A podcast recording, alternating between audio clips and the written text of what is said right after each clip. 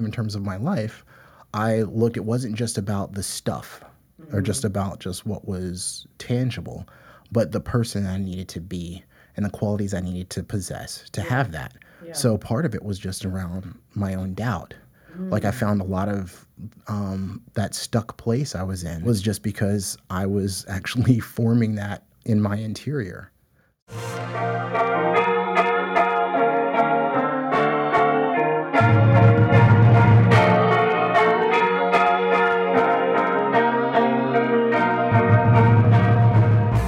Hey, welcome to the Current Mood podcast. This is your host, Jacqueline Marie. Current Mood gets to the core patterns, frameworks, and mental models propelling our everyday experiences. So, in this next conversation, I got a chance to sit down with Bobby Lyle. He is a leadership coach who is incredible and just super thoughtful. We talked about being intentional and how to set intentions. Um, we also spoke about just tapping into that which is versus um, that which is not. we talked about how to kind of use your body to your advantage and just become more aware of your breathing and kind of how your body and your mind are connected. Um, we also talked about, you know, leaving things and people better than the way you found them. Uh, we had a really, really deep and and um, thoughtful and insightful conversation. It was it was really good. Cool. Let's get into it. All right. All right. So I am here with Bobby Lyle, world famous. World famous? I've worked internationally. yeah. Yeah. I think the first time we met was on a Skype call when you were in Hong Kong. Yeah. Can you tell the people who you are? Um, yeah, my name is Bobby Lyle. I work as a leadership coach and facilitator. Um, what that entails, the facilitating is I help organizations have difficult conversations, primarily around uh, marginalization of certain groups, whether it's issues of gender disparity, um, race conversations, or understanding just how to navigate conflict. Crucial stuff. It's a good time. Um, I feel like those are kind of topics that and we don't really think about, but that impact our life so much.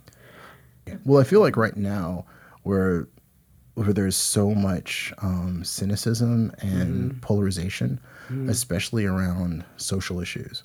Right. So um, it's a time of so much tribalism and people kind of just fortifying themselves in different camps. Wow, that's true. Yeah, you can literally see it. absolutely. And so you've got everything as people want to label as conservative and everything that goes with that Right. to your sort of social justice warriors. Right. and ev- everything that people want to label around that. And there's so much like we're right and you're wrong. Right. Yeah, because if I'm right, then you have to be wrong. Yeah, exact, exactly. There's no in between. There's nothing. Yeah, and so everything gets just so binary that way. Yeah. and it's like, wait a minute, life happens, you know, Wow. in more than just those two spaces. What is it about coaching that you love?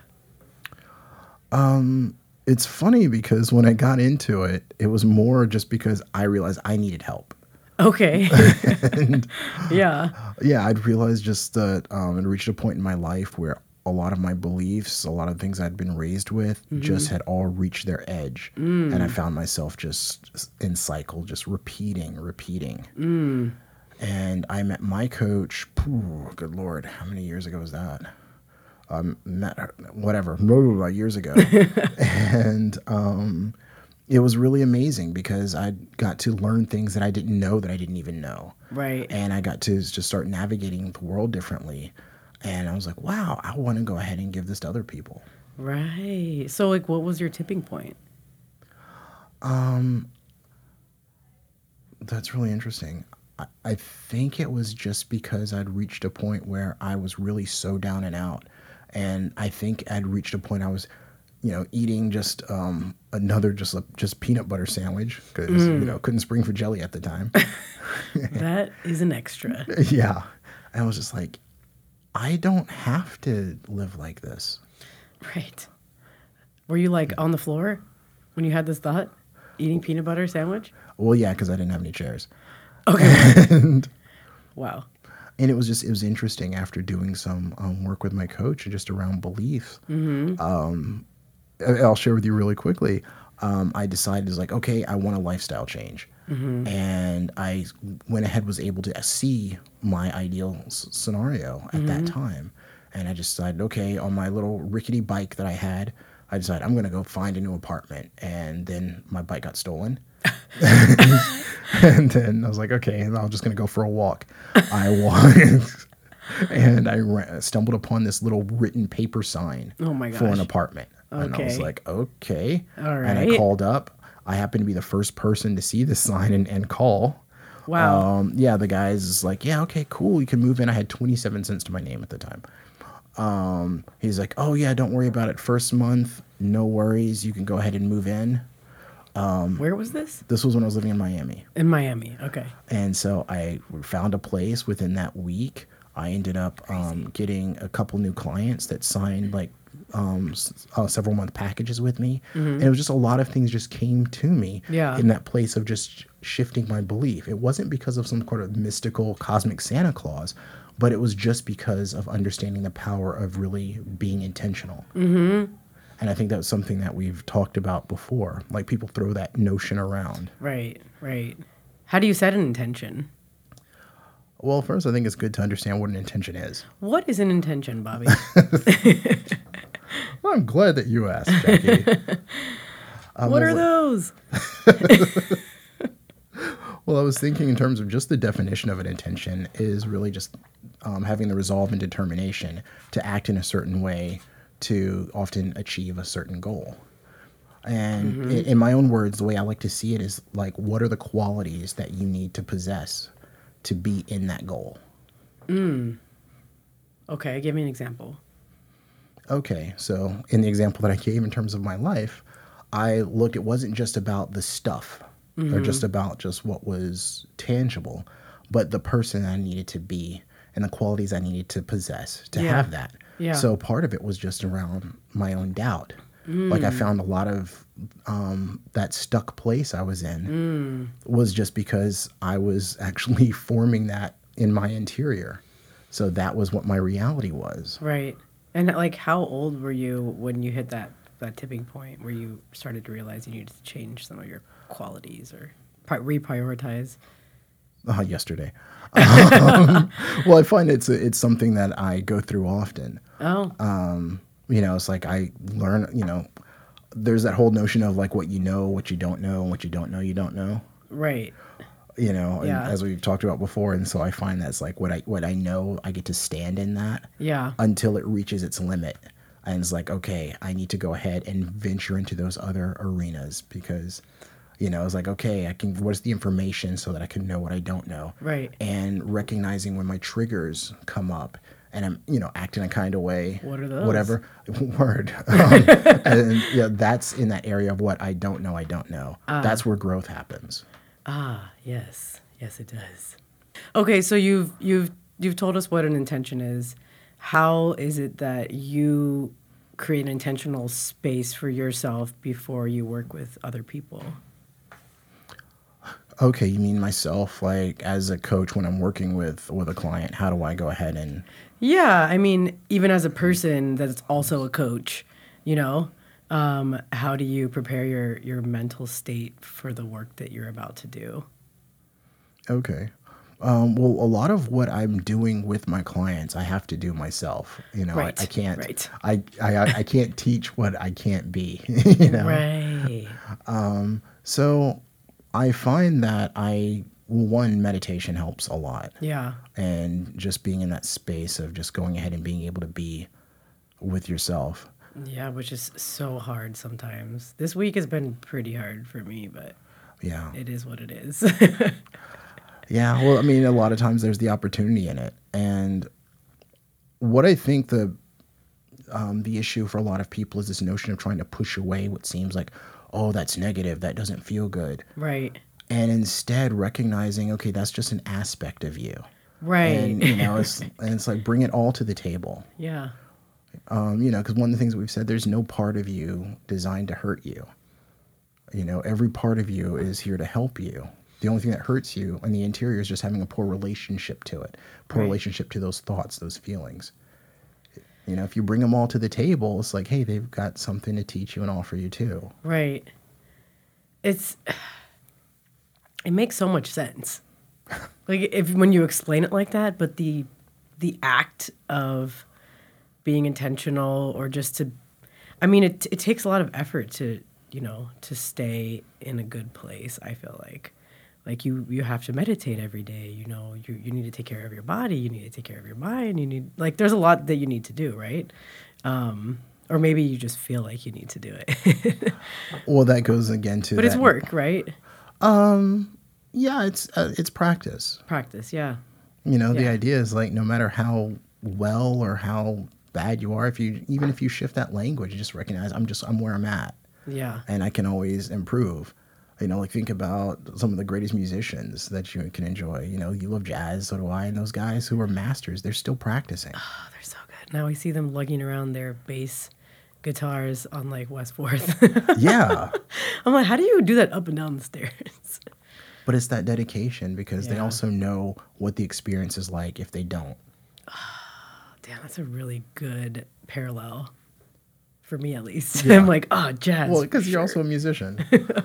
Oh yeah, that's right. yeah.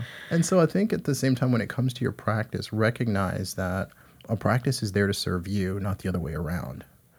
Mm. So what I mean by that is like the practice is there to help support and help you through, Right. you know, even your day, your struggles, your stories, and whatnot. But I find when people become, you know, just really so strident, Like rigid. incredibly. Yeah. Thank you. That's a, actually a perfect word for it. Then they're in service to the practice, and that's when it becomes mm. dogma. Yeah. So even back to just that notion of practice, just recognize instead of, you know, again being so strident with it, mm-hmm. just recognize. You know, th- it's not to say that you don't do it, but recognize that it's there to serve you. So in those moments when you don't do it, instead of beating yourself up and like, oh my God, what I didn't do, instead you get to take in the information of what happens when you don't and recognize that that's also a, gift. Yeah. Why? Why do you think people go straight to the like beat up on yourself right away as the default? Where did we learn that from? Wow. Well, I mean, you have to think we have so many examples of that through our lives. Mm. I mean, even with just capitalism, even religion, or anything that helps to control, is, mm. can be based on here's where you're not enough. Right. Right. Wow. You know, it's like if I can go I mean, think about marketing campaigns. Right. If we can Right. let you know you're not pretty enough, you're not tall enough, Yeah. you're not this enough, you're not that enough, and then have people really internalize that story, then here can someone can come along. I'm your leader. Uh, Here's your product. Here's all the things that's going to go ahead and fill that gap. And so often now we get to this place of we're looking outside of ourselves, Yeah. you know, to fill inside of ourselves. When's your book come out? Yeah, we'll talk. Hey, for sure. Yeah, and that's why um, my company is called Insight Out. And um, the notion of recognizing is like, okay, it's all beginning inside me. How do you then- spell it? Okay, the letter N, Uh-huh. S I G H T O U T Okay. Dot com. dot co dot co. Oh, dot co. yeah, insightout dot co. Okay. Thank you. Yeah. Hey, thank you. um, I kind of want to get into storytelling, and we kind of talked about it a little bit. Um, but just these stories that we carry around sometimes for decades Oh yeah, in your work with other people. So, full disclosure, Bobby and I have worked together for, I don't know, we worked together for about a year and a half. yeah. Um, and if you listen to the show I did with Anthony Demby, we talk about Bobby Lyle a few times, and this is Bobby Lyle. Um, so I have significantly benefited from the teachings of Bobby and um, also the teachings of myself that I was um, didn't know it could exist for me. So thank you. thank you for changing my life. I'm just I'm happy to be on this journey with you, and you've done some amazing stuff, like you know your move, your moves, and life change. It's been Yeah. it's been incredible to watch. Thanks, man. The support is filled. Um, but yeah, so one of the things that Bobby and I touched on that I still go back to when I'm having some feeling some kind of way because we have these stories that we tell ourselves or that we've been told by other people that we believe.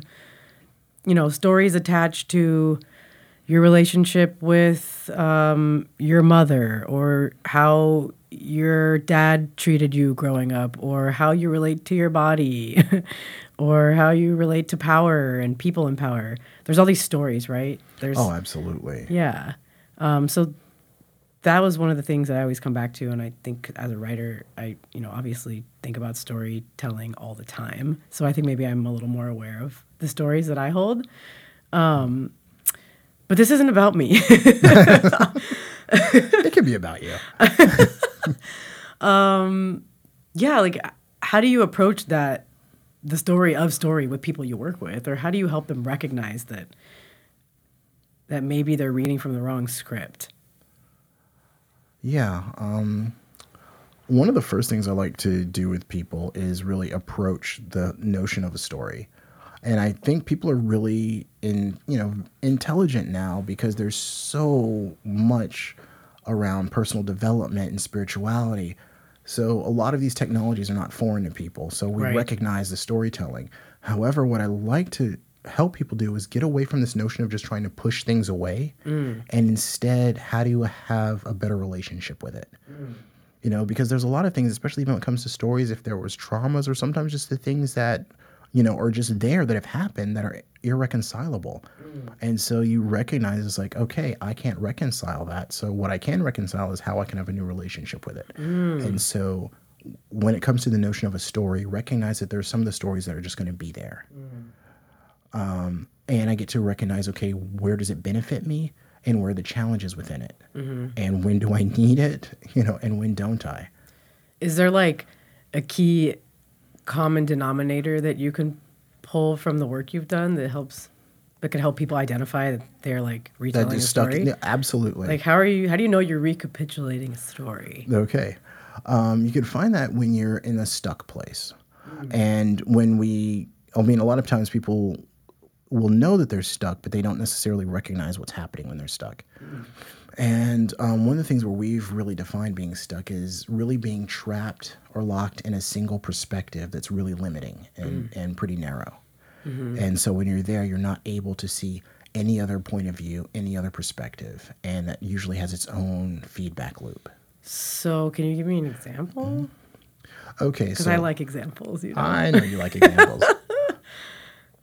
so I think um, one of the the overarching stories can be um, somehow not good enough. That's just that shows up in so many different ways, totally and so one can be like I'm going for this new job that I'm really excited about, or this project, and I've been wanting to do this. It's finally in my lap. Yay! This is going to be awesome. yeah And then all of a sudden, it was like, yeah, but. And that's the beginning. That's like your once upon a time. okay you know, it's like, so that that gets it, that kicks it off. It's like, once upon a time this happened when i was seven yeah, exactly. and i'm It's gonna like- act like that at 30 It's like, yeah, word. It's like, know, yeah, but there are all these other people that were there that have been applying for it. Yeah, but um, they might be looking for someone that's a little different. Maybe I'm not the right demographic. All these different things that are happening in your head, you know, just really stemming from fear. And as we said before, from one of my teachers telling me that fear is well, the way that he even um, defined it is saying that um, no psychological fear can exist without a negative imagination. And in this process, all we're doing is just cycling a lot of those negative imaginings. right you're just making shit up Yeah. So, because none of this has happened outside of your head. yo And one of the ways that you also start to recognize it that I'm stuck and I'm in that loop is really start listening to your body. And sometimes you can suddenly mm. recognize, okay, my breath is maybe getting a little short. Right. Or I'm panting. I'm feeling maybe a little nauseous. My shoulders are up.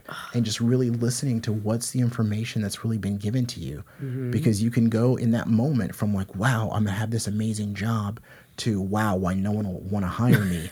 in that moment I've done that, nothing has changed. Right. There's no circumstances in my life that have changed. Right. From on top of the world to, you know, all of a sudden Armageddon. But on the other, on the flip side of that, like everything has changed, Oh, absolutely. absolutely.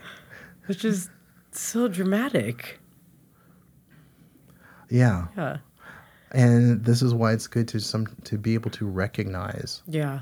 Um, when this is happening and how I get to create a, a new relationship with it. Yeah. Can we talk? Can you talk a little bit about the somatics, um, like the feeling in your body a little bit more, and kind of how your body translates like emotions? Oh, absolutely. Yeah. Um, I think even before doing that, um, it's good to recognize the languages that uh, this is a framework that that we've worked with in terms of the languages that we speak. Oh yeah, that's right. Um, Yeah, There's no, like there's the cognitive yes. that we say. So just even the things that are in your mind, the things that we know, the, as people are listening to this, and, and it's like, oh, okay, this is making sense in language.